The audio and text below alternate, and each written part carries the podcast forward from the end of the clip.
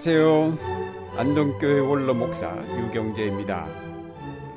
사도 바울은 로마서에서 모든 사람은 믿음으로 구원을 얻는다고 기술하였습니다. 로마서 일 장 십육 절에 보면 이 복음은 모든 믿는 자에게 구원을 주시는 하나님의 능력이 됨이라. 첫째는 유대인에게요 또한 헬라인에게라 라고 하였습니다. 여기서 중요한 것은 모든 믿는 자에게 주시는 구원이라는 말씀입니다. 유대인과 이방인의 차별이 없이 모든 믿는 자에게 구원을 주시는 하나님의 능력으로서의 복음이라고 하였습니다. 이런 복음은 유대교가 지켜온 율법에 의한 구원과는 정면으로 상치되는 것입니다. 유대교가 천년 동안 지켜온 신앙은 율법을 지키는 백성만이 구원을 받는다는 것이었습니다. 그런데 바울은 율법에 의한 구원을 부정하고 예수 그리스도를 통한 구원을 선포하였습니다. 율법으로는 죄를 깨달을 뿐이지 의롭다 하심을 얻지 못한다고 단정적으로 말하였습니다. 이것은 유대교의 근본을 흔들어 놓는 폭탄 선언이었습니다. 이런 폭탄 선언을 할 수 있었던 것은 하나님의 아들 예수 그리스도께서 오셨기 때문입니다.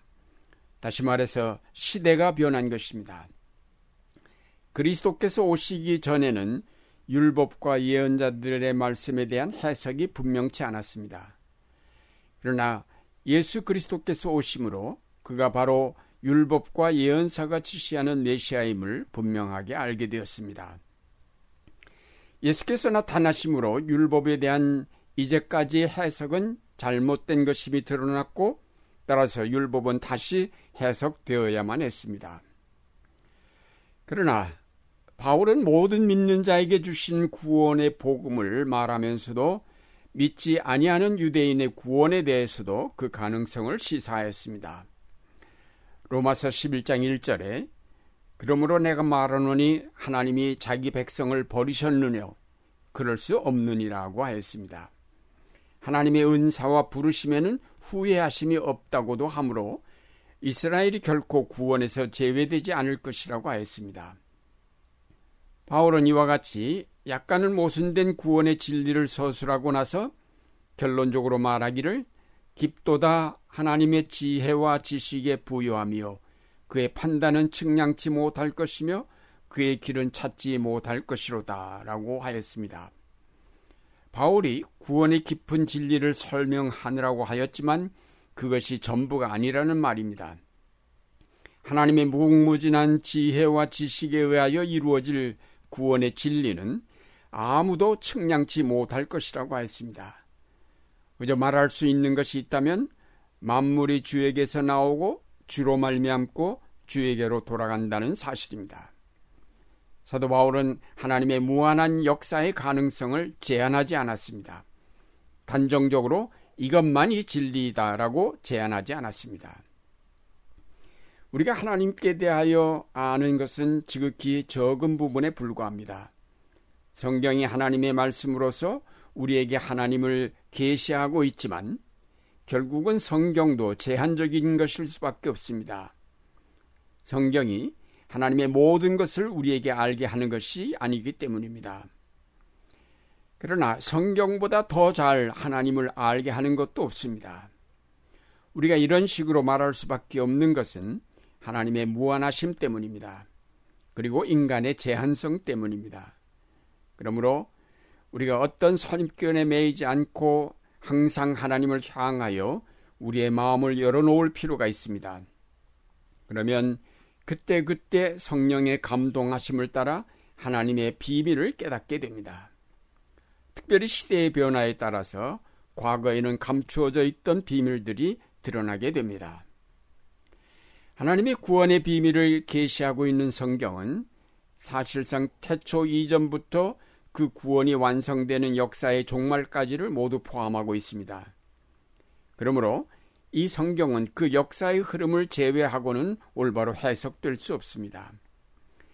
성경의 많은 부분이 아직도 그 뜻이 분명히 밝혀지지 않았습니다. 그 비밀을 푸는 열쇠가 바로 역사의 변화입니다. 또 같은 말씀이라 할지라도 역사와 상황에 따라 다르게 해석될 수 있는 여지가 있습니다. 그러므로 변함없는 절대적 진리란 하나님밖에 없습니다. 그 진리에 대한 인간의 해석은 시대마다 달라질 수밖에 없습니다. 우리는 진리 그 자체에 도달하기가 어렵습니다. 하나님이 곧 진리이시기 때문입니다. 우리가 진리라고 말하는 것들은 진리의 한 부분이거나 그 시대의 해석에 불과합니다. 결국 우리가 진리 안에 들어가게 되는 것은 그리스도 안에서만 가능합니다. 그것은 우리의 힘으로가 아닌 그리스도의 능력과 은총으로 가능한 것입니다. 우리는 진리를 가질 수는 없고 진리와 관계를 맺을 뿐입니다. 우리가 하나님을 안다고 할 때에 하나님의 모든 것을 아는 것이 아니라 다만 관계를 맺을 뿐입니다. 하나님과의 사귐을 통해 조금씩 새로운 것들을 알게 될 뿐입니다. 그러므로 믿음의 생활이란 완성이 아니라 시작이며 진행형입니다. 항상 마음 문을 열어놓고 하나님을 만날 때마다 새로운 사실들을 받아들일 준비를 해야 할 것입니다. 또 한 가지 우리가 주의할 것은 성경이 읽는 사람에 따라서 달라질 수 있다는 사실입니다. 성경에 대한 서양 사람들의 해석과 동양 사람들의 해석이 다를 수밖에 없습니다. 그런데 복음을 먼저 받아들인 서양이 그 복음을 자기들 방식대로 해석하여 피선교지의 문화와는 상관이 없이 그대로 받아들이도록 선교를 하였습니다. 그러나 오늘날에 와서는 그런 선교 방법이 잘못되었다는 사실을 점차 깨닫게 되었습니다. 성경은 항상 그 문화 속에서 새롭게 해석되어야 한다는 사실을 깨닫게 된 것입니다. 만약에 하나님이 성경을 유언장과 같은 것으로 우리에게 남겨주시고 그 이후에는 전혀 활동을 하시지 않았다면 그 성경이야말로 유일한 하나님의 말씀이 될 것입니다. 그러나 하나님은 지금도 살아계셔서 일하고 계십니다. 그러므로 하나님은 바로 오늘 우리의 문화와 역사를 통하여 말씀하고 계신 것입니다. 성경은 바로 오늘 이 역사 속에서 들려오는 하나님의 말씀을 여는 열쇠의 역할을 합니다. 성경을 오늘 우리의 삶과 연결하지 않고서는 거기서 아무런 하나님의 말씀도 들을 수가 없습니다. 여기에 바로 하나님의 측량 못할 지혜가 있습니다. 사랑하는 여러분, 하나님은 무궁무진한 신비를 간직하신 분입니다. 살아계신 하나님을 우리가 알려면 그와 함께 거하며 날마다 그와 만나야 할 것입니다. 어제까지 안 진리를 절대적인 것으로 굳히지 말고 오늘 또 새롭게 알게 될 진리를 받아들이도록 우리의 마음문을 열어야 하겠습니다. 우리가 이렇게 날마다 하나님과의 교제를 통하여 새로운 것들을 받아들일 때에 우리의 생명은 풍성해지고 하나님의 진리가 우리 안에 충만하게 될 것입니다. 이제까지 우리는 너무 변화하는 역사에 대해 둔감하거나 외면하였습니다. 역사는 하나님의 말씀과는 별 상관이 없다고 생각하였습니다. 그래서 옛날에 한 번 받은 은혜와 진리를 오늘도 그대로 간직하고 그 안에서 만족하고 있기 쉽습니다. 그러나 이런 신앙은 하나님을 옛날에 계셨던 분으로만 믿는 신앙이지 오늘 살아계신 하나님으로 믿는 신앙은 아닙니다. 그런 신앙은 성장이 멈춘 죽은 신앙입니다. 우리의 신앙은 항상 새로워져야 하고 항상 숨쉬며 자라나야 합니다.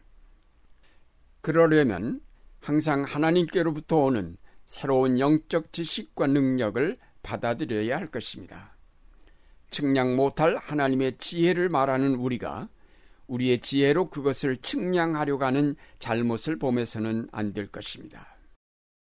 이제 마음 문을 열고 항상 새롭게 들려오는 하나님의 음성을 들음으로 늘 새롭게 변화되는 여러분의 삶이 되시기를 바랍니다.